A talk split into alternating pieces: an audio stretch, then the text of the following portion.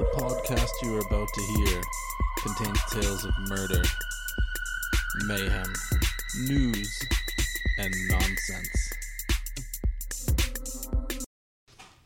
Welcome back. It's episode 18 of Tidings and Transgressions. Uh, it's been a while, so if you forgot, this voice belongs to your favorite podcast sidekick, James. Oh, Joined as always by the brains behind the operation, my lovely wife, Kate. Hi, Kate. Hi! You made yourself the sidekick this week. I feel like you know you um, you might be what puts the fans in the stands. I am Batman. Well, not really relevant, but okay. She's also here looking for vengeance and justice. Well, Batman. you- This we talked about this last time. I didn't want to be Robin. That's fair. Okay. I don't mind being Robin. Actually, I'm definitely no fucking Robin. Not a Robin. Um, anyways, episode 18, Double Batman's hosting. Is that even a thing? That's not a thing. I like double Batmans. Let's just call it double Batmans. I mean, we could be like Superman and Wonder Woman. no, I I want to be double Batman now. Double Batman's like Bubba Batman. Bubba Batman. Yeah. Anyways, it's May 21st, so it's been a while since we recorded. Um, Wow, Things have been kind of hectic over here on our end. that's right. But we're kind of settling back down. I feel like Trying to get back into things. get back into the groove. Just call me Stella. I'm gonna get my groove back. I'm just trying to find the groove. Well, anyways, last time we left you guys, it was our part of part one of the two-parter. I it was never my intention to leave people hanging for that long on the two-parter. But, you know, shit happens. I don't know what Yeah, to tell you. what we're gonna get. Shit happens. Um, but last time we were talking about the the Murdaugh Murdaugh. Murdaugh family murders. Mm-hmm. Southern aristocrats, Mm-hmm. Mm-hmm. drunks, Mm-hmm. um, degenerates, liars, murderers. Murder.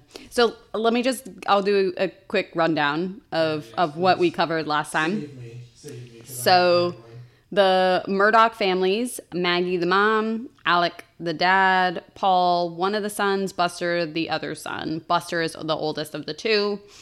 Um, the Alec the dad is a lawyer and he has been in the county solicitor position a f- position that's been basically in the family year over year after year after year um, he actually went ahead and started his own law firm. Uh, I'm sorry, he didn't start his own law firm. He moved to the law firm that was started by the family, um, the great great grandfather, I think it was, uh, PMPED, uh, which um, that's the initials for all of the main lawyers within the firm. Um, he uh, left the position as county solicitor, basically handpicked his replacement, um, and works uh, as a law a lawyer full time now, just kind of racking in money from different types of uh, lawsuits. So uh, the family had a, uh nanny, housekeeper, just kind of an integral part of the family. She helped raise the boys. Her name was Gloria Satterf- Satterfield. She fell um, at one of their properties, Moselle, um, hit her head, uh, did end up passing away. Um, and at the funeral, it was recommended that uh, the family sue Alec and the person who recommended it was Alec. So we'll come back to that shortly. Um, Stephen Smith, a classmate of Buster's, uh, was found deceased in the middle of the road, originally thought to be a vehicular homicide. Uh, autopsy really didn't show that it was a vehicular homicide, but the coroner decided to rule it that way anyway and refused to really answer any questions about her findings. Um, and then finally, the last thing that we covered uh, last episode was the boat crash. This is where Paul um, and his friends, Mallory Beach, Morgan, Connor, and Anthony, and Miley had all gone to an oyster bake, uh, proceeded to drink. Uh, Paul and his girlfriend Morgan got into a fight. He physically assaulted her, um, refused to let anybody else drive, ended up crashing the boat, and uh, Mallory Beach was subsequently killed uh, when he crashed the boat. so, short version, this guy's a real winner. Correct. Correct. Okay, so all sorts of chaos ensues after the boat crash. We did cover that last time. Um, they try to pin it on, you know, one of the other people who was in the boat, Connor. Um, you know, there's, you know, questioning reports on on who was actually driving. Uh, you know, all of the people in the boat said that Paul was driving. Um, Paul's family, mainly um, Alec, tried to pin it that no, no, it was Connor that was driving and tried to pretend to Connor like he was going to do a good thing and find him a good lawyer when it was like, bro, it was your son. Um, so there were a lot. Yeah. Small murder rap on your front. Yeah, no, no big deal. No big deal. Um, you know, just let your son continue to get away with things and underage drinking. Totally not a big deal at all. Like, why are you trying to blow it up like that? Um, so uh, there's a bunch of lawsuits that come out of that. Um, some of the people on the boat, um, families uh, of Mallory Beach, uh, sue not only Alec, they sue um, the bar that uh, two of the boys were taking shots at. They sue the uh, convenience store um, where they purchased beer prior to going out on the boat in the first place. Um, and so there's a lot of the Beach family has wrongful deaths th- um, things, and then some of the other folks have you know suits for um, injuries and and all all sorts of shenanigans. So there's a lot pending um, going on in that case. So that boat crash happened um, in February of 2019. So all of this legal action is pending, and it has brought a lot of heat and attention onto the family. So we're going to fast forward all the way to June of 2021 when a 911 call comes in from Alec Murdaugh that he has just found his wife Maggie and son Paul dead at their Moselle home where they had been shot. What's the time gap? Sorry. Two years, February 2019 to June 2021. Okay. Okay. So he calls 911, is like, oh my God, you know, my wife, my son, they've been shot, they're dead, blah, blah, blah. Like, and he's, you know, can hear he's kind of like frantic and, you know, moving around the property. Sometimes, he, you know, he says that he's out by the dog kennels. Um, and then, you know, like sometimes you hear the dogs in the background and then sometimes you don't. Um, and he says like that he had just gotten to the property and, you know, there he had, you know, hadn't been there and, you know, he had been visiting his, uh, you know, his elderly parents and, and whatnot. So his Alex's mother was in um, a care facility. Uh, she had, I believe it was Alzheimer's. Um, and then uh, the his Alex's father um, was Randolph. Randolph. Buster is the son, Okay. or the the other son, not the murdered son. Okay. So um, he had been visiting Randolph. Alec had been visiting Randolph um, at the hospital because he was also um, terminally ill. So they start investigating this crime, right? These murders. So it's not just SLED at the scene, but the county solicitor's investigative unit, which, mind you, the county. Like the guys that work for him, but not really. Correct. So at this point, Alec is no longer the county solicitor, but he has previously been the solicitor, and it that position has been in his family for years. So to say that there is a conflict of interest at a bare minimum, yeah, uh huh. So think, right? for sure.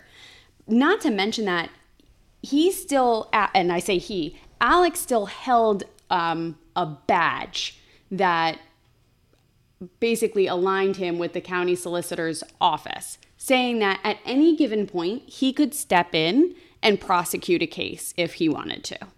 He was a volunteer solicitor. That seems kind of crazy. Yes. So there, they, we've got multiple agencies kind of trying to figure it out. Um, they're trying to track down the cell phones of Maggie and Paul. Um, they're able to find Paul's cell phone. They use a family member of Alex to track down Maggie's cell phone. And it's actually Alex's brother that finds it, handles the cell phone, and then turns it over to law enforcement. Oh, nothing wrong with that. Yeah, so there's like a lot of things that are just kind of like Like, if you've ever seen an episode of anything, ever. Order, any ever, Yeah, that should just it just smells bad. yeah. Like you can't do that. super super shady yeah so you know they're the family it, you, obviously alec and buster are you know upset. They try to put up a reward. The reward to help find the the person who did this um it they give like an oddly specific range. It's like you know any in order to claim the reward you have to have the um tip turned in by like September 30th or something. Like it's like it was so bizarre. Like and then you know they don't find you know they don't have any tips that come in and eh, you know they take the the reward money away. But anyway, so this is now uh, they're actively investigating what happened with Paul and Maggie's murders. So now we're going to fast forward a little bit more to September of the same year. So this happens June 7th, 2021. We're now on September 4th, 2021. So just a couple months later, it's the Labor Day weekend, and another call comes in to 911. Seems like we've got a pattern here. Alec calls 911 saying that he was on the side of the road trying to change a tire when a man who he thought was stopping to help him stopped and shot him in the head. He's calling after being shot in the head. Correct. Okay, guy's kind of tough. So they Alec is there's also other people calling into 911 saying like, "Hey, there's this guy bloody on the side of the road. Like, I don't want to stop. I'm not comfortable. Let's you know, get some law enforcement over here so that they can deal with this and if this guy actually needs help, get him help, right? So, Alec is transported via helicopter to a hospital facility that's not in the immediate location of where the incident occurred. And it is then widely reported that Alec Murdaugh has been shot in the head, and even family members are uncertain if he is alive or what is happening because you know you hear somebody got shot in the head like what they don't make it. Yeah. like. Like, Yeah. be my instant like. You don't get shot in the face and be like, "Ooh, better call the police." Yeah. So obviously, the later it do, does come out. You know, you can hear the nine one one call where he calls and you know somebody shot me. Blah blah blah. It basically grazed the side of his head. Okay. Um, is what you find out. However, his you know his lawyers come out that day like, oh, he was shot in the head and he's you know he is expected to live but it's clearly related to the uh, you know murders of the members of the family and and whatnot. So we move forward from here. So Alec comes out of the hospital, and all of a sudden, his again personal lawyers come out and say they would like to issue an apology on behalf of Alec. And the thought is kind of, What are they apologizing for? what are you apologizing for? Weren't you the one who got shot? What is happening here? Yeah, you don't say sorry if you get shot in the head. Yeah. So they come out and say that uh, Alec has a serious o- opioid addiction um, and that he's trekking himself into uh, rehab. Wait, what? Yeah. So It's such a hard, strange pivot to. I got shot in the face. Also, I'm sorry. I'm addicted to opioids. Yeah. So everything kind of falls apart here. I don't even know how else to say it. I mean, it was already falling apart. I mean, shit has gone downhill. Kind of already in shambles. It sounds like. Yeah, but we're going to take the I'm not even I'm not even sure if we're going to call it the time travel. I'm just going to reveal what has been happening in relation all along the way. Okay. Okay. So, we come to find out that when Alec got shot in the face, it was actually Curtis Smith, who was a former client of his, who he was trying to pay to kill him so that his son could claim a life insurance policy. Wait, he paid some guy to shoot him and the guy missed? Curtis Smith says, No, no, no, that's not what happened. You called me for help. I came out to help you. You pulled a gun on me. I wrestled it away from you, and the gun went off. Well, that that's a dramatic change. You're right. So then, This, this is where like the drug defense comes in. He was high as fuck, man. yeah, Like, no. yeah. Some point along the way, um, and I don't have my dates uh, written down with this, but the PMPED law firm is basically like, yeah, uh-huh, we're cutting ties. Like, I don't care that your great grandfather set this up. Uh, you out, bro. Yeah, you're a liability, Yeah. sir. So they actually end up completely dissolving PMPED, um, but the lawyers actually form, who are still associated with it when it dissolved, form their own individual LLCs and then come back together as the Parker Group, which is Parker is one of the was one of the highest ranking attorneys. The- Correct. So now you may be asking yourself, why oh why would they need to form their own LLCs? Why not just, you know, form another law group? Well, they were trying to protect themselves individually from each other's general fuckery. Because the reason that we find out the day that Polly, Polly, Paul and Maggie were murdered, one of the what do you call it? partners, thank you, from PMPED confronted Alec about missing money in the law firm. And then mysteriously, wife and son are shot, and So murder for a hire insurance fraud comes up. so I wonder if he was involved.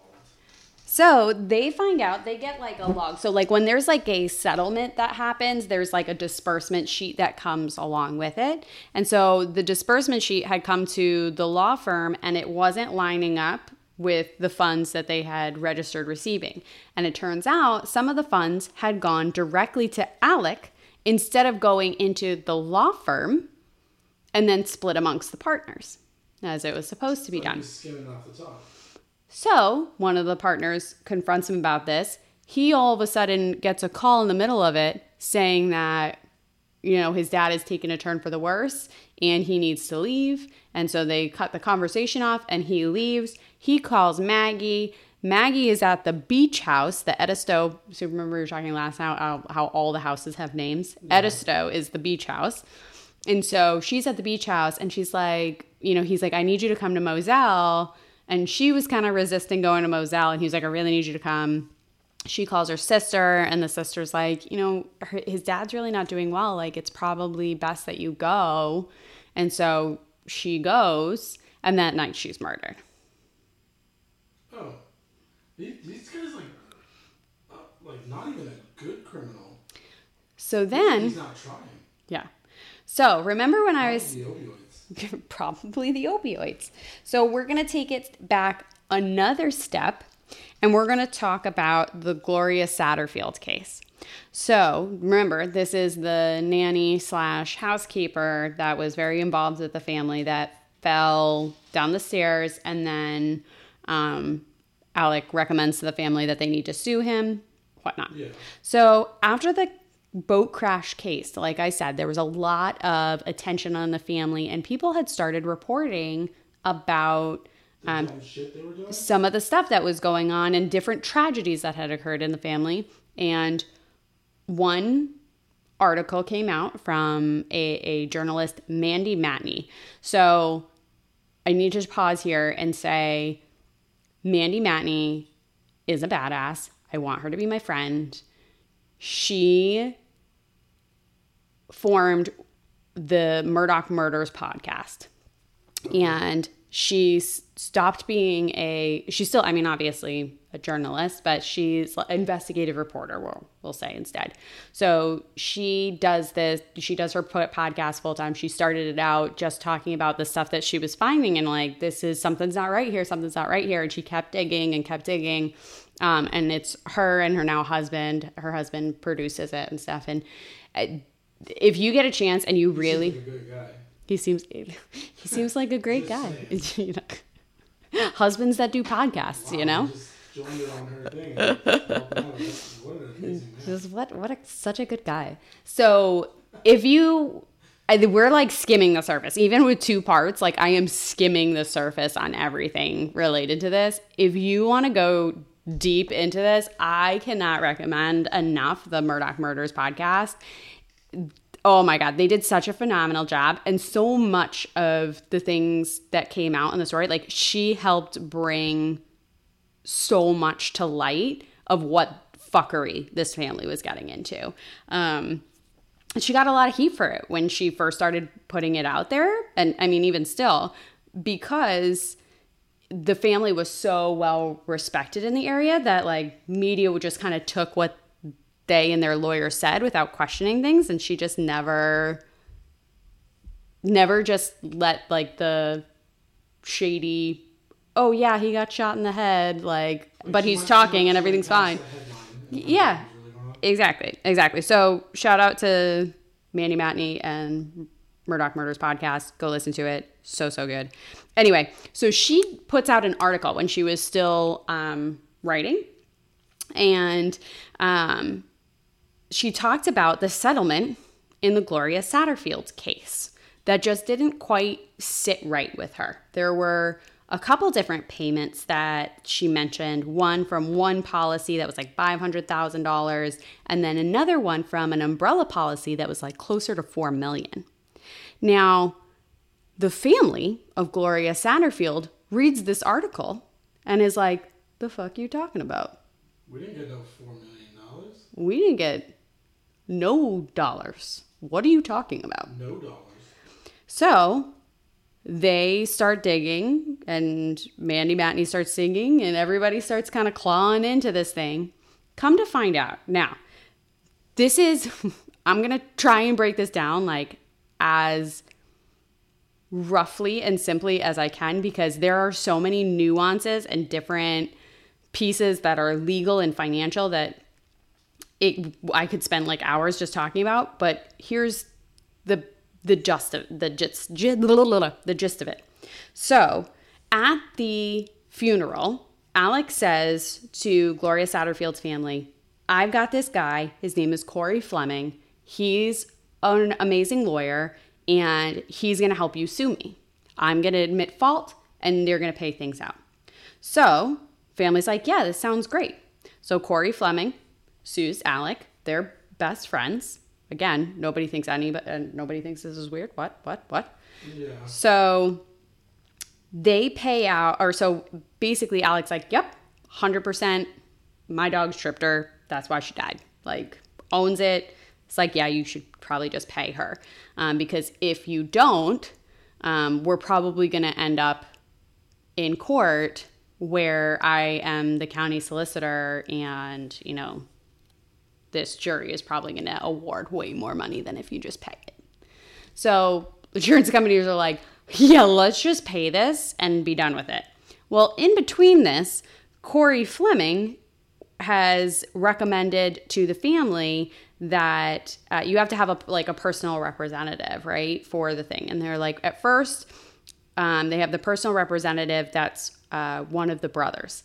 And then they're like, you know, there's going to be like a lot of financial stuff involved. It's probably best if we get someone from the bank to be involved. And so they pull in um, Russell Lafitte and Chad Westendorf. Russell Lafitte is the CEO of Palmetto State Bank, and Chad Westendorf is the VP. So Chad Westendorf becomes the personal representative of this thing.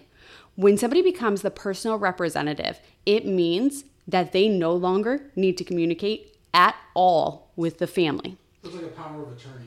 That's right.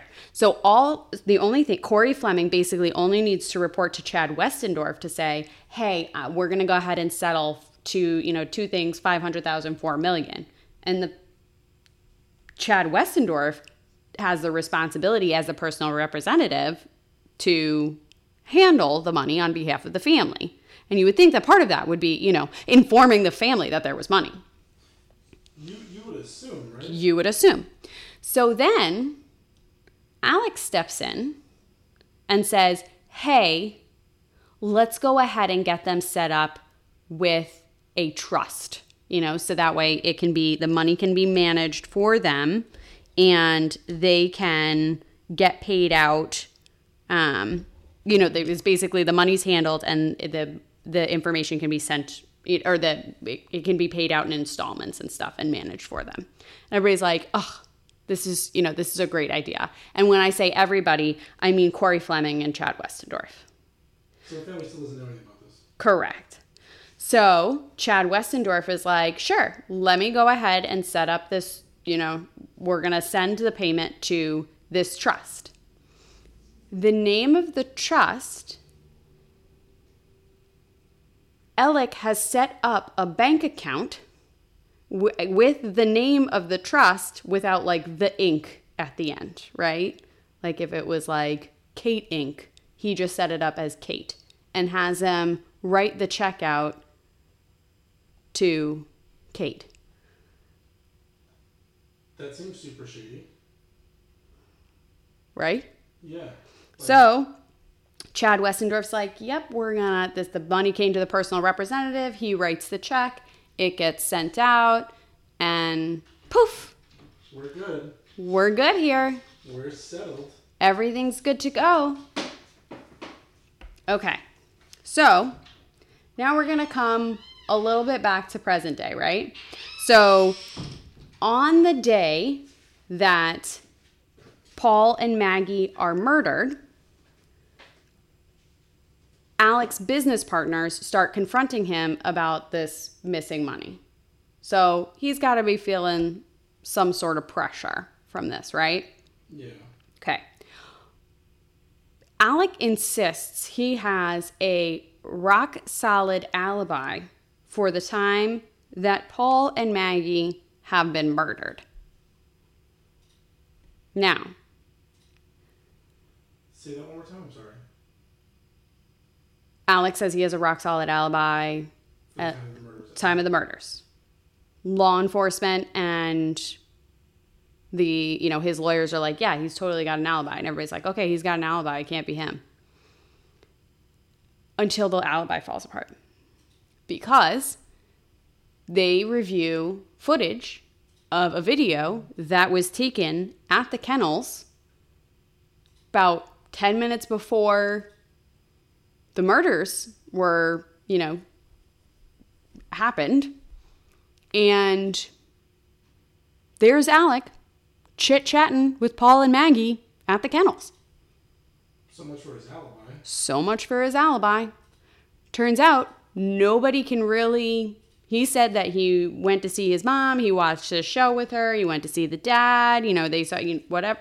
No, And nobody can verify any of it. No. So turns out, yeah, he's on the video that's on Paul's phone, and that just blows a hole right in the middle of his alibi. So I'm going to fast forward a little bit. Again, there is so much that we could really dive into with all of these details. I'm just going to I'm going to give you the juicy bits, right? Okay. Alec goes to trial for the murders once he's finally arrested. They like then rushed to trial, which like was really kind of a bizarre move on the defense parts. I'm not really sure what they were aiming at with that, but anyway, they rushed to it. Um, totally convicted, totally convicted.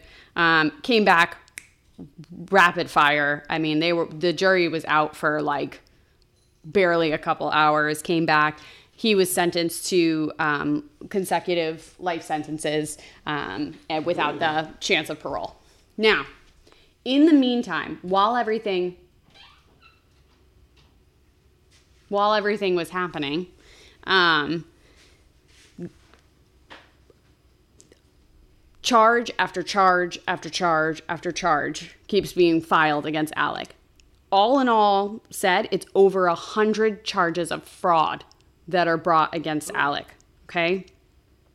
Um, the other folks that were involved, uh, Corey Fleming, Russell Laffitte, and Chad Westendorf, they also, Russell Laffitte was charged with six counts and found guilty on all six counts. Those were conspiracy to commit wire fraud and bank fraud, bank fraud, wire fraud, and misapplication of funds times three. And he was found guilty on all of them. Corey Fleming, his trial is pending. Um, he has 18 criminal conspiracy counts and faces up to 200 years in prison. Sorry, back to Russell Laffitte. He has been found guilty of those six counts, but he does not have. Um, he, he hasn't been sentenced yet. Um, and the the same uh, with Chad Westendorf. So I wanted to kind of like rush through that, and I know that was kind of like anticlimactic, right? Like Alec, yeah, totally killed his wife and son. Absolutely horrific crime. Um, I still don't understand why he killed the wife and son. so what? cover up the money? Yeah, so they're they think that it was that Paul actually found and was questioning because one of the things that they talk about, and it's actually in I think it was the Netflix documentary, they talk about how Paul was like a little detective and he was always hunting. And so the opioid thing is true. Like he really was addicted to opioids. Um, and Paul several times had sat with his dad as he was detoxing and then subsequently like tried to keep the drugs away from him. So he was always like hunting and poking through things to make sure that his dad didn't have drugs Yeah, hidden all over the place, right? And- Painkillers or whatever. Exactly. And so um, they think that Paul actually found out something about The money the money situation. Um, and Probably told his mom. And then he was like, well, yeah. gotta take care of this business. Yeah. So we, and we also think that there may have been even a, hey, maybe I can hold everybody questioning me off while I figure this out if there's a little bit of uh, guilt and sympathy from my coworkers, business partners, since my wife and son have just been murdered. Um, I think I think this guy's just completely fucked in the head, personally, but you know, that's Yeah. that's just me. But yeah, so there's all sorts of wild wild deep dives that you can go into on the murders themselves. Um, you know, there's some things that said, hey, they really had that Moselle property um, because it had its own airstrip and he could, he was actually heavily involved in running drugs and that he was partnered with all these drug dealers. And, um, you know, that's why he was in, he was constantly stealing money. He was just kind of robber, robbing Peter to pay Paul um, to keep up with the capital costs of having a drug smuggling operation.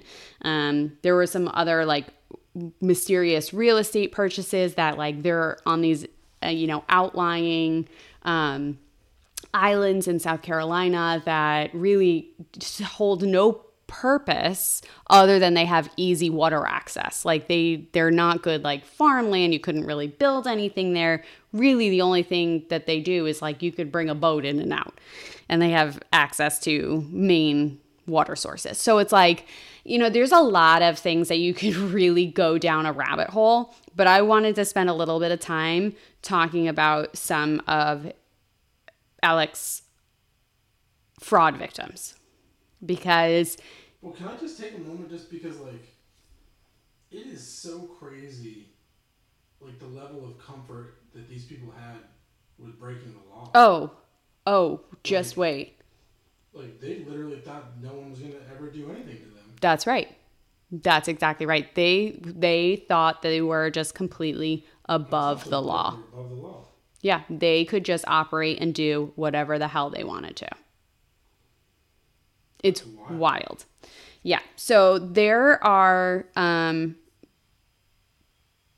there's two stories that I want to really kind of talk about that were specific um uh, fraud cases. So the first one is Hakeem Pinckney.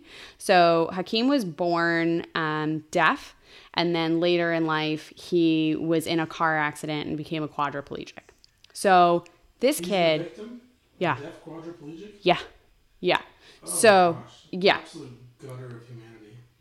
It is it is absolutely horrific. So this kid had like beat all the odds, like didn't let being deaf slow him down in the least, was always happy, always smiling, doing what he wanted, played sports, did the whole thing, like lived the best damn life. He did what he wanted, right? And then unfortunately, he was in a car accident with his family and became a quadriplegic. But still like was trying to do the most with you know what he had. And so the family because there were other v- members of the family that were in the vehicle um, when the car accident happened um, they uh, went uh, to Alec and Alec was their lawyer to to sue for you know damages right? Um, and the injuries that they sustained. Um, he won a, a case for them and the same scheme, right? Where he assigns a personal representative. The personal representative then says, Yeah, let's go ahead and put it in this trust. Let's do this. Let's do this. And the money never goes to the family. At some point, the families must have been like, "Where's our money?" So, I mean, I, I know I don't I'm not a lawyer, so like I feel like lawyers probably talk legalese around me sometimes. yeah. But like, shit, man. Yeah. And the, I mean, the saddest thing is like, this is not just like, oh, I tripped and fell and hurt myself. I deserve this money. Like, he needs that money for care. Like, he, it, it's just like, the. He's gonna take care of his family. yeah, like, the, it's just the saddest thing. So he ended up, he never got to see any of the money because unfortunately he passed away October 11, 2020, or 2011, and never quite got a chance to to see any of the money from the the settlement. It, I mean, it's just absolutely horrific. And so the other one I wanted to talk about was the Plyler sisters. So the Plyler sisters were um, driving with their mother um, and their brother. Um, the mother and, and father had been divorced. Uh, the, the father really wasn't um, super in the picture. He really didn't do a great, we'll just say he didn't do a great job. Um, and so, unfortunately, again, car crash, absolutely horrific. There's an episode of the Murdaugh Murders podcast that goes super into detail. Um, it is heart wrenching, this story. They have, um, they did like an interview with her, and you can hear her speaking about like, you know, the things that she saw in the car crash and, and just like her life experience after it's just it's just so heartbreaking. Um the Plyler sisters so the the mother and the brother died in the car crash. Um, the sisters were injured but they were okay. Um, again sued on behalf and then they won the award. They knew they had the money but it was put into a trust that Russell Laffitte was supposed to be handling. Now, again, remember Russell Laffitte is the CEO of the Palmetto State Bank. Yeah. Yeah. And so they kind of, you know, hook hook her hook the sisters up with this guy. They're like, he's gonna manage the money, blah blah blah blah. And so they're like coming to him with everything, right? So the oldest of the sisters actually petitions to be emancipated so she can move out. They, you know, had been kind of moving between family members. She didn't feel safe. She wanted to get her own home. And so she had petitioned, um, and he was like, okay, well, I have to talk to the judge and figure it out. And he comes back and he's like, you can spend, you know, it's been approved for you to spend X amount of money and, and buy a home.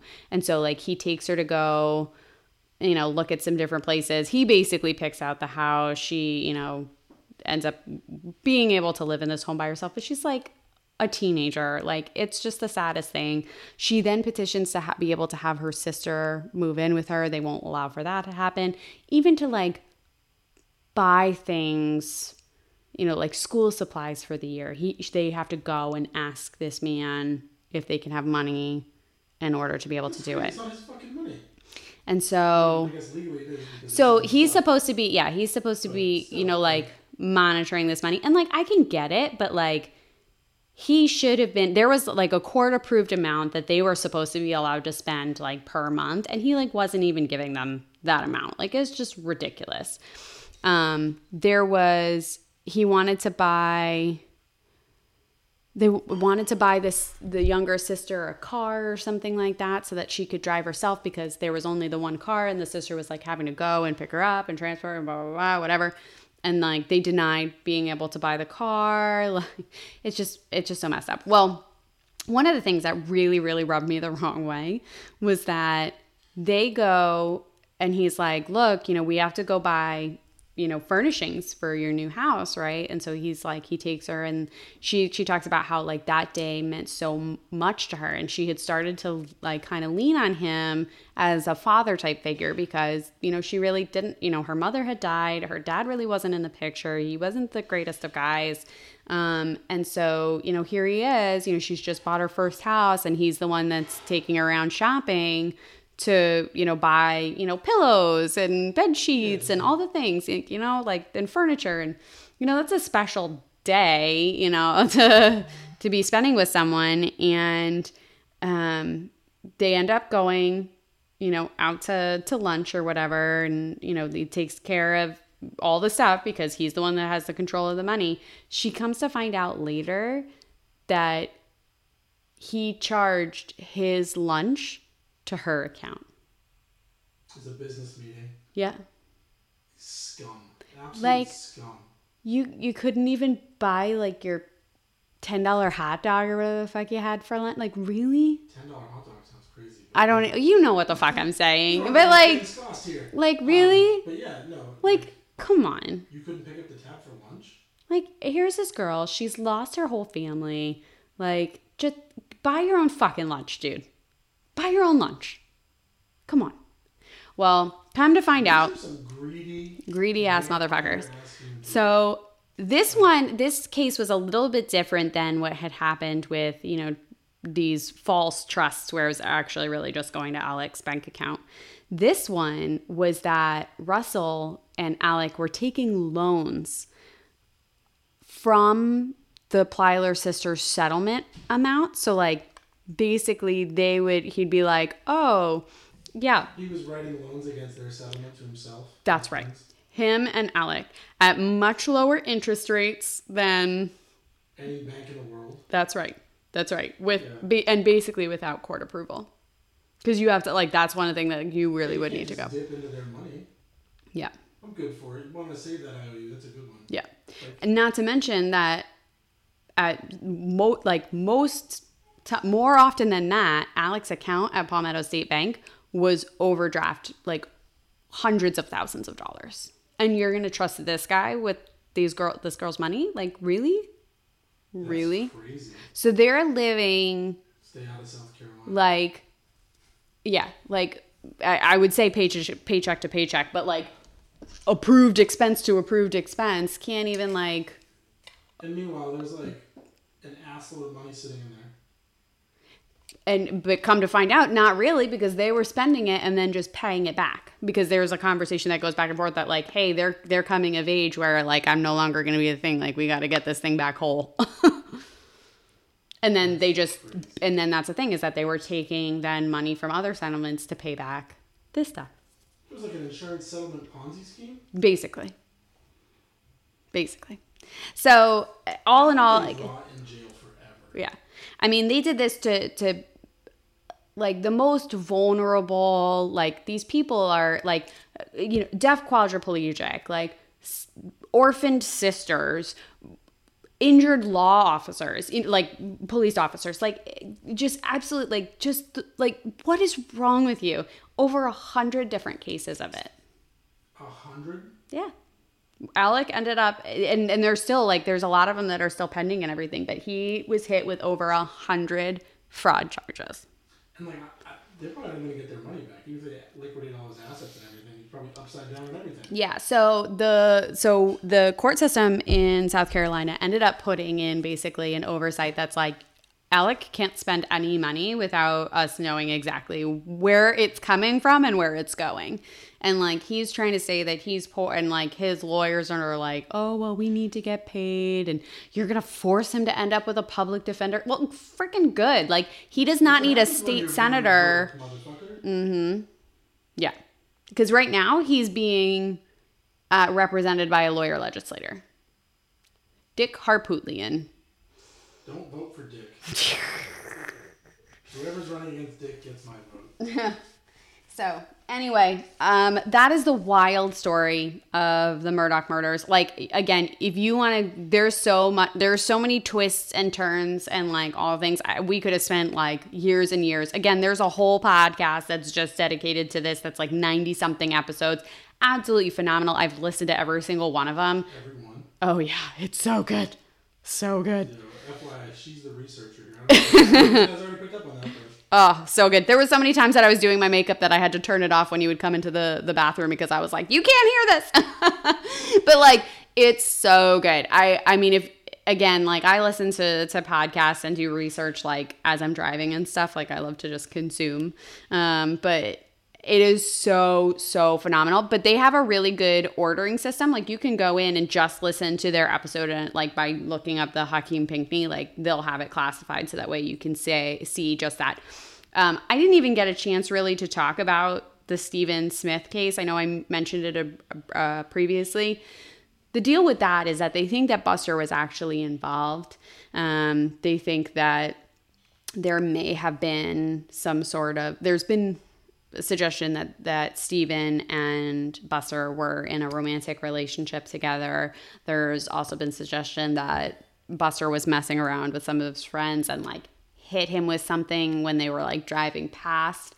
Um, you know, Stephen did have some blunt force trauma. Again, the way that he was like laid out in the road, it really doesn't indicate um, that he was struck by a vehicle. Um, Sandy Smith, who is Stephen Smith's mother, has been fighting years and years and years and years. Again, he died in um, 2015, and he she still hasn't gotten great resolution. They were able to finally exhume him recently to redo um, the autopsy because again, when the pre- the previous autopsy was gone, it was the books were all getting bullshit. closed. Yeah.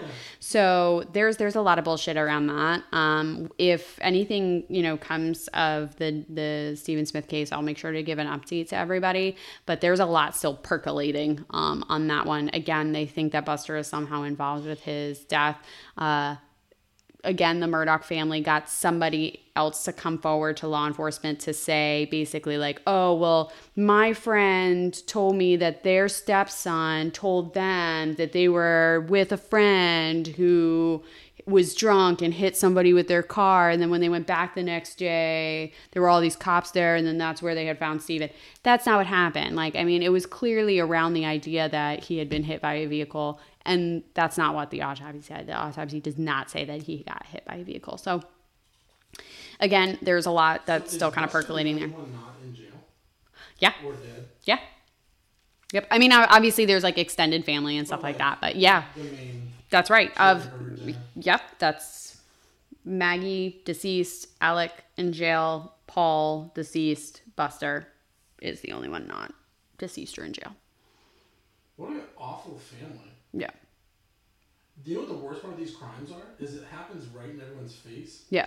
and it's so blatant, Yeah. and it's just like, what you gonna do? Yeah. Do you know what I mean? It's not even like.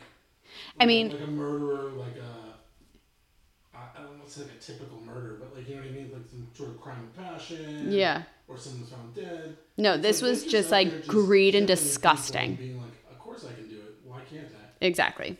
And it, it's really it's really kind of horrific. Like if you listen to like the because you can hear some of the testimony for um, uh, Russell Laffitte's trial, and there's like a point where they talk about you know being a personal representative, and they ask them, they're like, "Do you know? Are you aware of the responsibilities of being a personal representative?" And he's like, "No," and it's like, "Okay, but you agreed to be a personal representative." Yes, and it's like, okay, well, you know, were you aware that you need to have you know like fiduciary responsibility for you know so and so and so and so? And it was like, no. Do you know what fiduciary responsibility is? No. Okay, so let's just pause right there. As a bank employee, you should probably know what the fuck fiduciary responsibility is. So he just signed the paper his boss. Yeah. I was like, sure, man. Yeah, Probably got a nice bonus. yeah. Oh man. It's Sent so him to jail, too, right. Yeah. For his crimes and for his stupid. Oh, Russ, Russell Laffitte is waiting to be sentenced, but Yeah, just- yeah, yeah. It's just ridiculous. It's the whole thing is just so it's it's really it, it's horrific. The the Mandy Matney and the Murdaugh Murders podcast they talk about like that there's two systems of justice and it's like the one for people who can pay and the one for people who can't. Oh yeah, a million percent. If you have money, like the law is fungible. Yeah. It's like, well, not really. Um, I only follow the rules that I don't think are stupid. Basically, yeah, it's basically it. So, just like fuck you money. Yeah. that, it's like, well, I've got property that I've given dumb names to. yeah. Clearly, I'm, I'm not I'm not liable. Mozo. So yeah, so that's what I've got. I, I feel like I've been talking forever and ever, so I'm sure we've gone long here. Um, but I want to hear what tidings you have for me. We're creeping up on an hour, Okay, well that means we got plenty of time. Let's do it. so we got plenty of time for James. Yay! Sorry. no, you're good. It- look, it was part two. We waited a while for this. Yeah, yeah, Gotta get your groove back. oh, yeah, for sure. Um, in news, Yeah, everything's fucked. excellent, very excellent. Everything is bad. Um, no, really, the most pressing news right now is the U.S. debt ceiling. Did you say depressing or pressing? Both. Both, I guess. Damn you, debt ceiling. Yeah, if you guys don't know what the debt ceiling is, essentially Congress has to send an approved budget to the president to sign Mm-hmm. to keep funding the government and the U.S. debts, Mm-hmm. so make sure everything gets paid. Um, and I forget when it started. Maybe it was like 2008. Might have been before, but it never used to be a thing. Like we just paid our fucking bills like a responsible fucking country. um, Can you imagine if I was just like, I'm not gonna pay any bills? don't even get me started on like GDP to income. It's GDP to debt is disgusting. Ew, Um, ew. I don't want to talk about it. but it became like a political football. I don't know, 15 years ago, Yeah, 20 years ago, whatever it was. And so now every time they hold the debt, they hold the budget hostage, yeah, essentially trying to get concessions from whoever's in charge or vice versa. They won't approve Congress's budget because Congress is held by this group and the president's this group. And so we're on the verge, I think I said June 1st, they're basically going to run out of money mm, to pay their debt, which then puts the country into default. Excellent. And the best headline around a week was the U.S. has never defaulted, except for the four times it has. It's like, your job, news. Wow. Um, but so when that happens, like Selective it reporting. Yeah, Was all the national parks are getting closed, national mines were closed, yeah. they were furloughing government workers. Well, that's it. I mean, like I used to work for the yeah, government, so you and remember? yeah, It's like 2012 maybe, yeah, or 2011. Um, but yeah, so we're on the verge of that again. And like all last week, they're like, oh no, we're, we're, we're getting close, we're getting close. And then over the weekend, now uh, McCarthy comes out and he's like, we're not anywhere near fucking close, and we're done talking about this till the president gets back in the country. Because President Biden is currently in Japan for the G7 summit. So he's supposed to be back in the country tomorrow. But like, it just kind of blows my mind. Like, how is it, like, you can't, you can't be a responsible person yeah, business, Yeah. country, whatever, if you can't pay your bills. yeah. And if like If you don't have money, stop spending it. right, like, it- like you got to do one or two things. You either make more money or you spend less. yeah, It, it's not a complicated yeah. equation. Rocket Like science. I've got a hundred dollars. The bills are 120. Yeah, I need to cancel yeah, my fucking Netflix or Netflix. DoorDashing, right? Start- Like- like one of the two, right? You And by saying start door dashing, you mean working for DoorDash, Yeah. not consuming it. But what ends up happening is then we go, well, like, well, this credit card's maxed out. Let's see if we can get another one.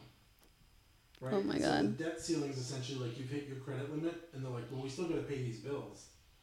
And so they're instead of lowering the bills, We're just gonna give you more credit. another line of credit. Ugh. So um, that's really like the most interesting piece of news for for me, um, because like I just don't get it. Yeah. Like they they've got a, America's like the most short-sighted country ever. Yeah. We don't look past the next election cycle. And it's like we just keep piling this shit on. Eventually, someone's going to pay for it, you know. Yeah. I don't know how that's gonna. I don't know how that's gonna work. It's stressful. I don't like it. Yeah, I mean, it, it doesn't work. You can't. You can't keep doing that. I just like if it doesn't work as like for something that like that would work for an individual or a business, like why do you think it's going to work for the country? You know what I mean? Like if a business couldn't pay their bills or as an individual you can't pay your bills, like you don't just get more money, like or more credit, you know? You, you, got to stop at some point and recognize that you're in debt. Yeah. It's like they just keep keep financing cars off like the upside down one. Trade it in, roll the difference into the new loan. Ugh. Like, don't do that. Just No. be, be responsible No. because at the end of the day, someone's gonna have to pay the bill, or we default until the whole world's like, well, we don't have any money, but we got guns and shit. Yeah. You know what I mean? Like that's Well, and I just love it too because it's like we're giving aid oh yeah, and giving- we we're, we're- don't have We're giving it. all this money out across the world, not just Ukraine, but like all over. all over. Yeah, that's why I was just saying we're giving money, like we're giving aid. to everybody. Yeah. and it's money that we borrowed. Yeah, Like I can't imagine borrowing money from a friend and then turn and then showing it to somebody else and be like, hey, hey man, don't worry, I got this meal. It's on me. I'm the good guy here. yeah. It's like, dude, I owe that money plus interest. It's like we're we're it's a giant version of keeping up with the Joneses. Well, it's just a Ponzi scheme. It's just like Murdaugh. What did you call Murdaugh? him? Oh, okay, Murdaugh? I think I. like a D- I don't know. It's just like those other assholes. It's like those fuckers you were just talking about. Those redneck aristocrat fuckbags. Um, we're just doing the same thing, which is just wild. Yeah. And it's like, oh, well, we'll just take a loan against this one to pay this one. Mm. Oh, that one's going that. I need a new one, so we'll take from the one that I already paid for, we'll take that one down. I don't get it. It's too stressful for me. It's that's too stressful. Ask, ask Bernie Madoff. That's like basically what we're doing. Ugh. Ugh. So, other than that, um, the other piece of news that I found interesting is Disney Plus and Hulu. Yeah? They're removing a bunch of programming. No. They are. They are. What am I losing? Well, that's not. Well, the reason they're doing it is to save on their taxes. So they're cutting stuff because like the bill's getting due for some of these things to be resubscribed, and they're like, oh, we're going to cut costs, so we're not renewing stuff. Do I get to keep Investigation Discovery? Um, I can check. I'm going to be really upset because that's where I consume a lot of my content. I basically have Hulu in order to watch Investigation Discovery. Um, I mean, nothing major that lists in here. Okay, good. just- Okay, good. Then cut all you want, Hulu. yeah, they're just cutting stuff off. It just makes me. It makes me laugh. Yeah. It's like. Ugh. That's how we're gonna. That's how we're gonna save money. We'll just start shaving down the things that you guys don't want to watch. This. You don't really care about But it's that. probably crap content. I think it said Willow and like the World by Jeff Goldblum, which like I'm sorry, what? if you can stream and that's what you chose to watch. Wait, is Willow the one? on you. right. I like the movie Willow from when I was a kid. Yeah, the little midget. Okay. Dwarf. I don't- person, I don't- Person. I don't know what the word is, but I was gonna say, is that the one that you put on that I was like, uh, yeah, you're like, nope, it's not happening. it just, more, more nostalgic. it didn't engage me. Yeah, I was lost. Yeah. Um, but yeah, that, that's kind of my news in a nutshell. Is uh, everybody's trying to cut corners and cut down costs except for America. We're just gonna add some more credit. Excellent. Uh, Russia and Ukraine still fighting. Oh my god, it's never gonna end. China still being China. China. Yeah, that hasn't changed. Uh, I can't remember we talked about last time. Oh, I, it's been so long. I, I mean, this is going to be obviously in the gap when we're gone, but like Donald Trump and his town hall and lawsuit. Oh my god. Oh my god. Whoa, Bro. If you, didn't watch it, Bro. I understand, but also some of the stuff he says Bro. is just so wild. You Some of it- some of it- nasty woman. Some I agree with it. I'm still like, whoa. you can't say it like. Whoa. Did he just say that? Like, bro, read the room. You can't. I love like when he says things and you're just kind of looking around. You're alone in the room and you're looking around like, did anybody else hear that? Anybody else hear him say that? Oh man, he Yeah. stresses me out. So we'll see. They'll be gearing up for presidential elections soon. I think there's three declared Republicans so far. Who is it? Nikki Haley. Ron. Did DeSantis declare yet? I don't, not officially, I don't think. Um, but Trump, and then there's another guy, and I cannot remember his name. Uh, Um. it's nobody high profile. Yeah, and he did. He's never held political office before, right? Correct. Hold on. Let me let me Google real quick. So that should be picking up steam soon. I do. I can't wait for them to do the debates. I really enjoy watching the debates. Um, GOP presidential candidates. Uh, Vivek Ramaswamy. Ah, that's right. Not sure if I pronounced that right. If I didn't, I apologize. Um, I guess there's more now. I guess other people have come out and. Oh, Tim, Senator Tim Scott from South Carolina declared. Asa Hutchinson, governor of Arkansas. Larry Elder, who I don't know who that is. Hmm. but yeah, so there's some people. Robert F. Kennedy Jr. on the Democrat side. Okay. Okay. So that should start picking up steam soon, which is always entertaining TV for me. It shouldn't be. It should be serious, but it's really not at this point. Wait, what? The debates or them The announced? election. Oh, Like, I really enjoy watching the debates. Yeah, it's basically all the same pile of shit. It's just the wind's blowing from different directions. Yeah, I just I I like to see what they're gonna say about each other because it's very funny to me that they start they're like nitpicky, nitpicky, nitpicky all over each other, and then all of a sudden it comes down to one of them and they're like, "This guy's the best," and it's like, mm-hmm. but just the other day you were calling him like a rat face, you know, like. Yeah, it's like, what about your comments when you said that he was human garbage? Well, no, he didn't. That's Um, funny. But yeah, I think that's it. That's all I got. Okay. Okay. So I think that's a wrap. All right, so let's talk about a couple things then. One, Guess it's not a wrap. follow us on Instagram. Well, I'm I'm doing the rap part. Oh, you're gonna wrap? No, not like that. Once upon a Okay. No. No. Right for you guys. Follow us on Instagram.